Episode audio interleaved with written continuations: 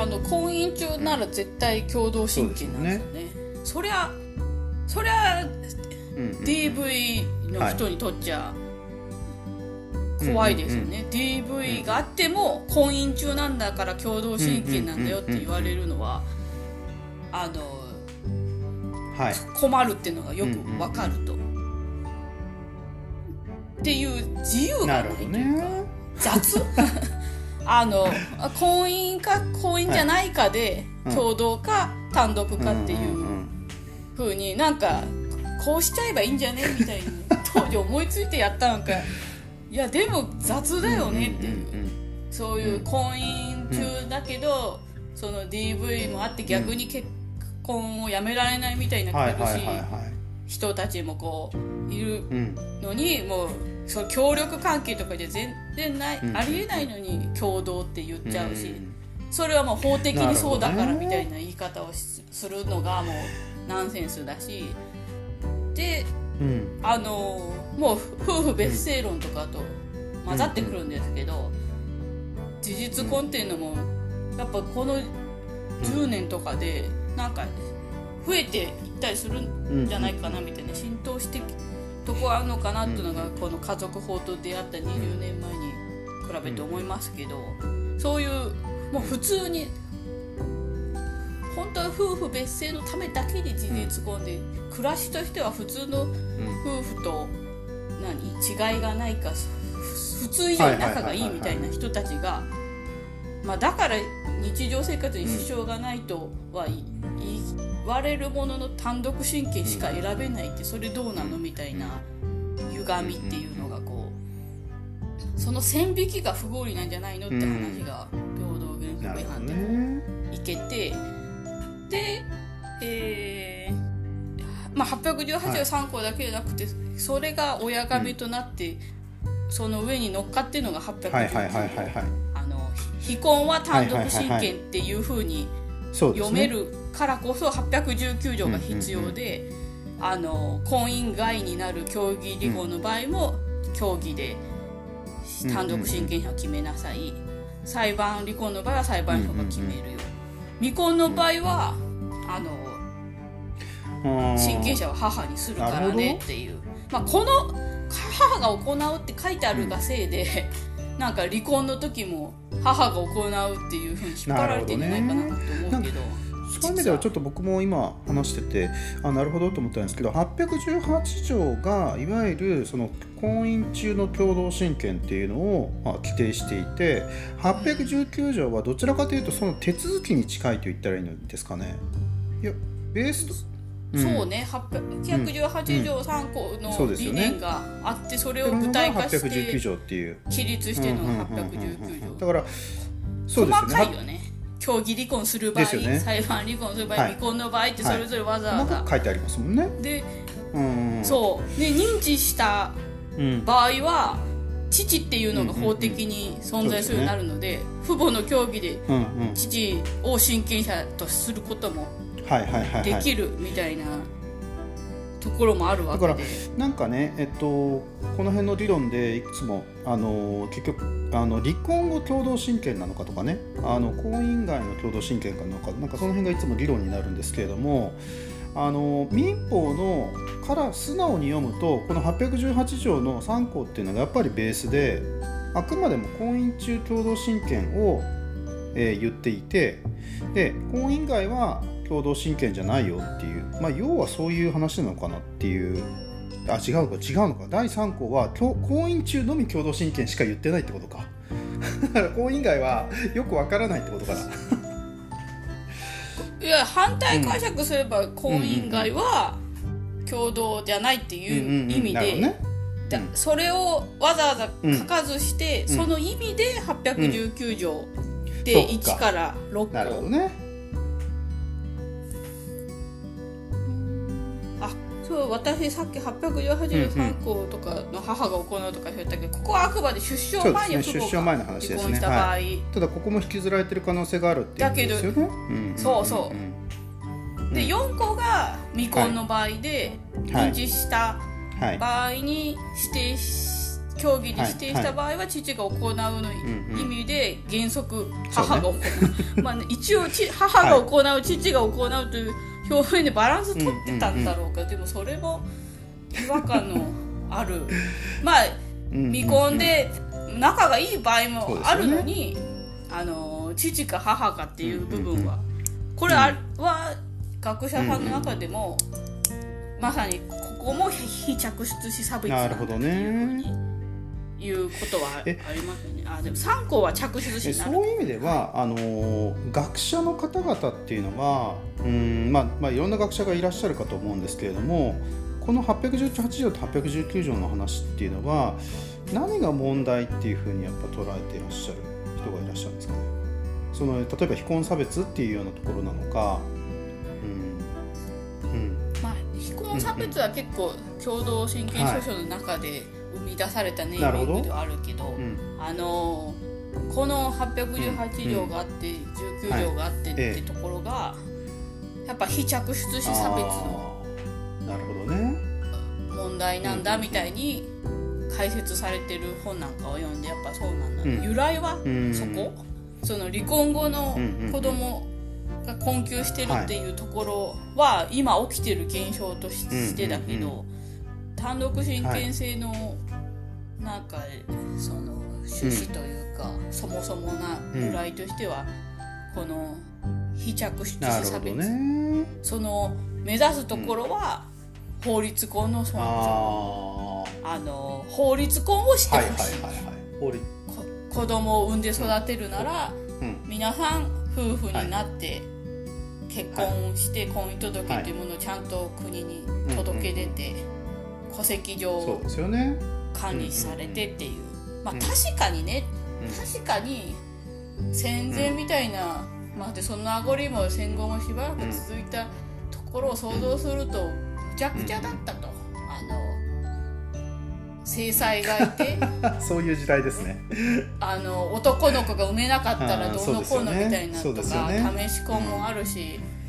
あの、はい、とにかく子だくさんならいいんだからで。妾さんもいたような世界でそういう文化をいや一夫一妻制にしますからって整えようという時にあのやっぱ強引にしなきゃいけなかったんじゃないのとはある種この単独人権制をもう終わらすべきと思うからこそ、ある種擁護擁護論そういうあの当時のあの状況を、みんな婚姻届も出さなかったって、キャンペーンがあったっていう。とにかく誰と誰が今夫婦で誰と誰の子なんだをはっきりさせないとこれはむちゃくちゃだぞみたいなのが。でそうなっても藁の上かのよしみたいに本当にむちゃくちゃな感じが私の祖母祖父母世代的なところまで大正生まれなまあ、なくなってますけど、うんうん、その辺りももうまだどうも残ってて、うんうん、そうですあのぐちゃぐちゃとあるし。そのためにこう整えてねね。こう行った方が親が誰って分かりやすくなるだろうしまあ分かんなくっても、うん、なんとなく育てられてなんとなく大人になれるっていう部分ももしかしたら良かったのかもしれないけど。まあそそこという方向とまた変わってね、うん、昭和になると、うん、家族みたいにまた子供が減ってとかいろいろ。まああの法律は変わらないくせに、家族はとにかく変わってきたよねっていう、子供が減ってるっていうことだけでも、だって10人とか産んでたわけだし、昔は。それそれが家族のあるべきものって、産めなくなったらもう今度次子育てするのはもう女性だから、うん、あのもし早く亡くなるとかあれば、次のお母さんっていうのもすぐ、結構ねお姉さんが亡くなったから妹がみたいに別にそこに恋愛会場ないのかみたいな感じであてがわれるこの誰得みたいな。そういうので結婚観も変わってくる。ね。その好きで一緒になってものだからこそ嫌になったら別れるっていうふうになるけど、昔は結婚ってそうやって家族を作るというか、家を残るためみたいな、だからあの好きとかそういう感情でもともと結婚しないから、この人合わないんだけどでは離婚にならない。よっぽど本当によっぽどなことがあればみたいな、まあそのためにあの不定は一応法定離婚自由ですけどね。はいはいはいでも不定が離婚自由だからこそ不定した方からの離婚請求はダメよみたいなふうになぜか不定された側は裏切られても離婚しないわという方がな制裁の座を守るみたいな お得があったりしてるなもうなんか不思議すぎる話がいっぱいあって。不思議。もうでもうん。そう。エラーがなぜ起きるかっていうとこ考えると、延々と話せるところがある。う3日ぐらもいみ戻戻るとそうそう。はいはい戻りましょう。はい。はい。819条全般を共同親権訴訟は対象にもしてて、こういう協議離婚、裁判離婚未婚の場合みたいなことそれぞれ、あの規定しつつ単独親権だよというふうに差別しつつも、819条6項で、この利益のため必要があると認めるときそうは変更できるっていうところで、ギリバランスをとってて あのそういう意味で民法全体を通した時に、だだどこかの教授も言ってますけど、別に非親権者だからって親子であることを否定するそうでしたね。規定になってないよと、うんうんうんまあ、そんな風に言われても民法がそう言ってるっつったって実際に親らしさを完全に否定されるんですけどねっていう現場の声はもう本当にガンガンあるとこと思いますけど、一応この単独親権者を決めても、非親権者も場合によっては親権者変更できるんだから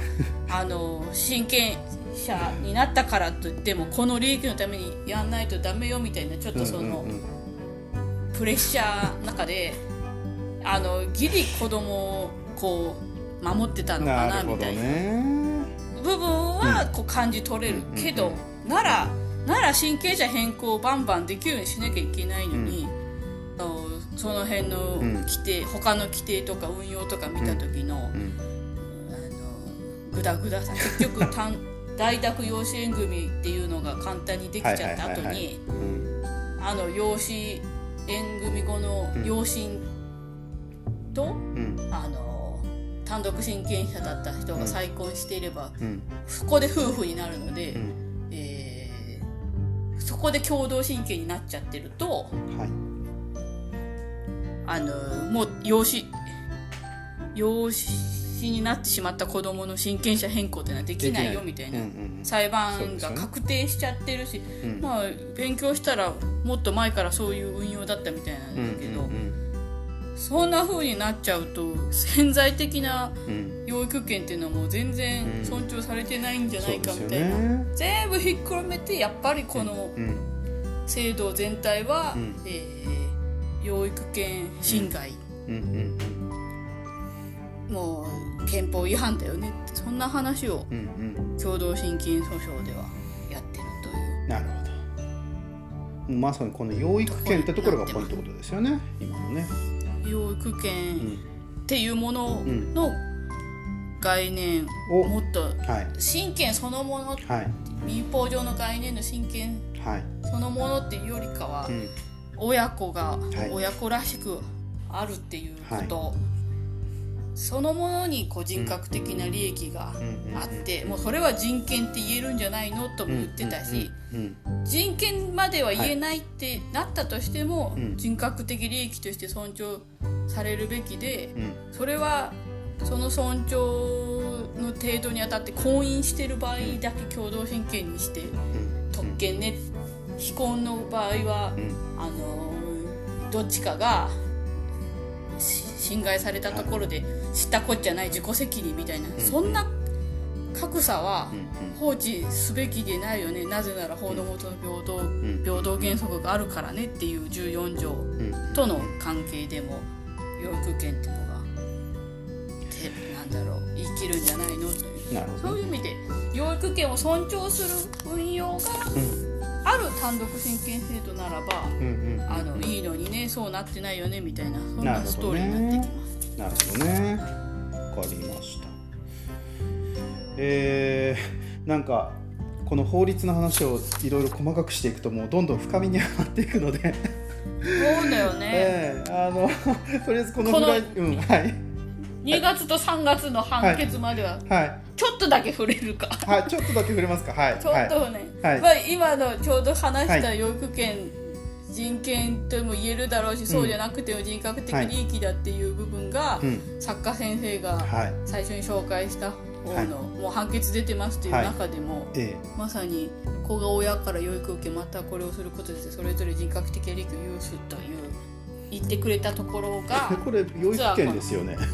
養育権のことかなみたいに思っちゃって そうですあよね、のー請求棄却判決で違憲判決にもならなかったみたいにうん。言われる中で、うん。ちょっと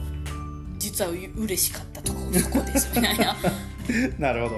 まあ裁判体が違うので同じ東京地裁でも、うんうんどんな判断出るか分かんないものの、うんうん。これは結構応援になって、うんなんなんての、はい自分でも思ったし作家先生もそんな評価をしてくれてる感じがして、はい。ちょっとキャピキャピしちゃったところです。に加えて、はい。結構まあかさ重なる通じるみたいなはい。風に遠くから応援してるにとどまってた同性婚訴訟がちょうど、ねなんかくしくもちょうどよね。1か月後かみたいなはい。3月に17日にうん。札幌の方ですけどあってはい。これも請求棄却だけども、うんこっちは違憲判そうですよね。意見出ましたもんんね。びっくりしちゃって、うん憲しかも憲法14条の、っていうところで、うんああけやっぱり確かにうん。違憲判決って本当にうん。稀な中で、うん。唯一うん。唯一でもないけどあの、うん。出やすいのって憲法14条なんだよなみたいな。そうなんだ。まあそれはうん。さっきの非着出子差別のも憲法14条の話だったし、うん。えー、こ子供の差別はやっぱりなんだろう。一番時代の変遷とともにうん。世界も見直してるところでもうんうん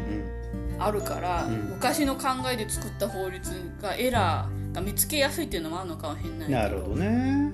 同じようにで、はい。単純な非着出差別ともまたちょっと違うんだけどそのうん国籍を取れるかどうかみたいな国籍法の規定の違憲判決が出た時もそうなんだ。要はここの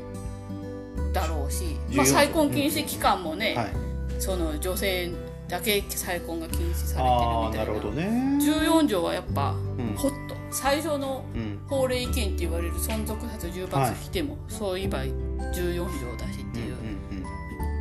この親子とか家族とかを考えた時の、うん。うんあの昔の考え方はやっぱそもそも不平等だろうから、はいはいはいはい。まあそうですよね。あの掘掘っていけば14条やんがいっぱい出てくる中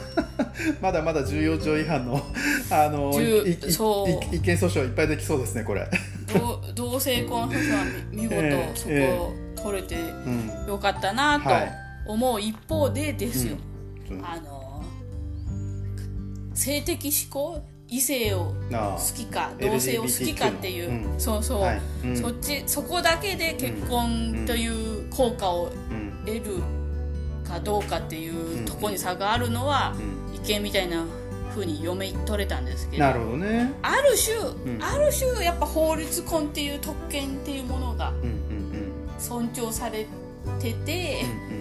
あの価値があるからその一部でも享受できないのって、うん。あの不合理な差別だよみたいな風にしか言ってないってことは、うんうん逆にその非婚差別は残してんのかななんて思って、ちょっと憲法14条うんうん。違反だってところでは喜びつつもうんうんうん。あの流れとしては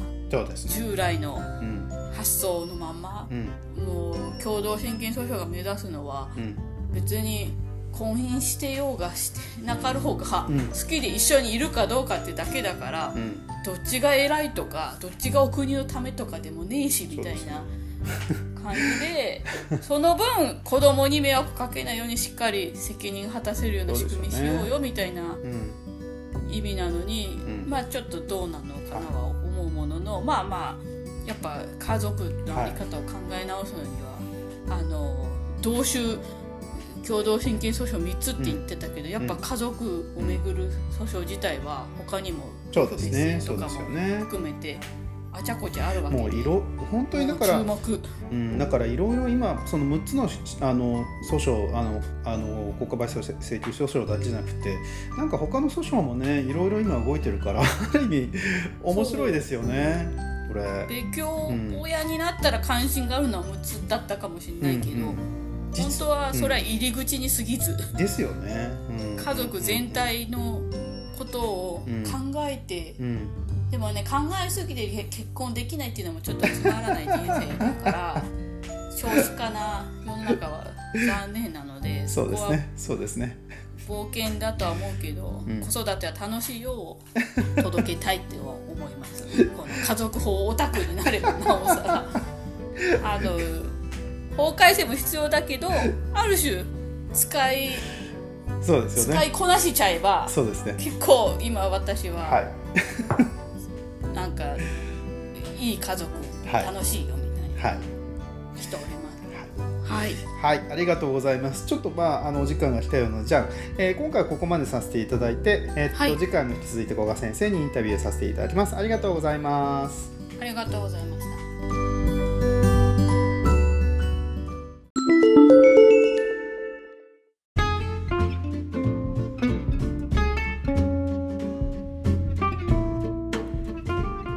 育て改革のための共同親権プロジェクトでは共同親権の実現に向けた賛同活動を行っていますご賛同いただける方はホームページから賛同お願いしますまた各地での男女平等の子育て